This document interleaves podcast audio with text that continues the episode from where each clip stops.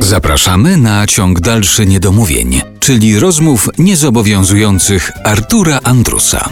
Wojciech Przoniak jest dzisiaj naszym gościem w RMF Classic w Niedomówieniach. Można tak powiedzieć, że uroczyście obchodzimy 50 lat niepowodzeń Wojciecha Przoniaka, ale chciałbym też w tej naszej rozmowie poruszać się po obrzeżach pana działalności zawodowej, bo o tych największych rolach już pewnie tysiąc razy było mówione w różnych okolicznościach. A chciałem pana zapytać, czy są jakieś, zachowały się ślady, teksty, dokumenty, nagrania po kabarecie Czerwona Żyrafa? zdjęcia, mm, bo wtedy jeszcze nie było tego, co dzisiaj nam towarzyszy, że się to wszystko filmowało, rejestrowało i tak dalej. To był kabaret, który ja za założyłem w Gliwicach.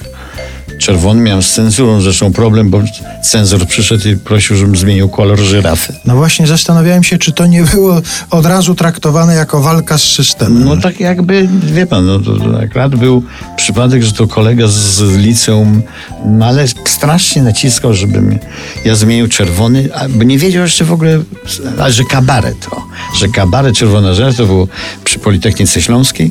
No i ten się układał. Ja oczywiście się nie dałem, bo uważałem, że, że no, ale dlaczego ja mam Dlaczego ja mam mm, zmieniać kolor żyrafy, jak ja sobie tak wymyśliłem czerwone żyrafy?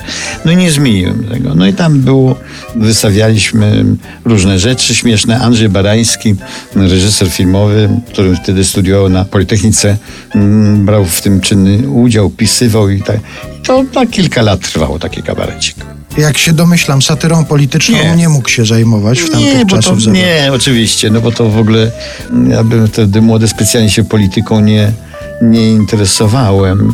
Znaczy braliśmy stare teksty Tuwima, Sunimskiego, tego typu. Sami pisaliśmy różne rzeczy. Raczej to był taki, jakby to powiedzieć, jak troszeczkę coś w rodzaju, nie, nie, to nie było dokładnie to oczywiście, jak piwnica pod baranami, tego typu żarty, a, ale nie satyra polityczna.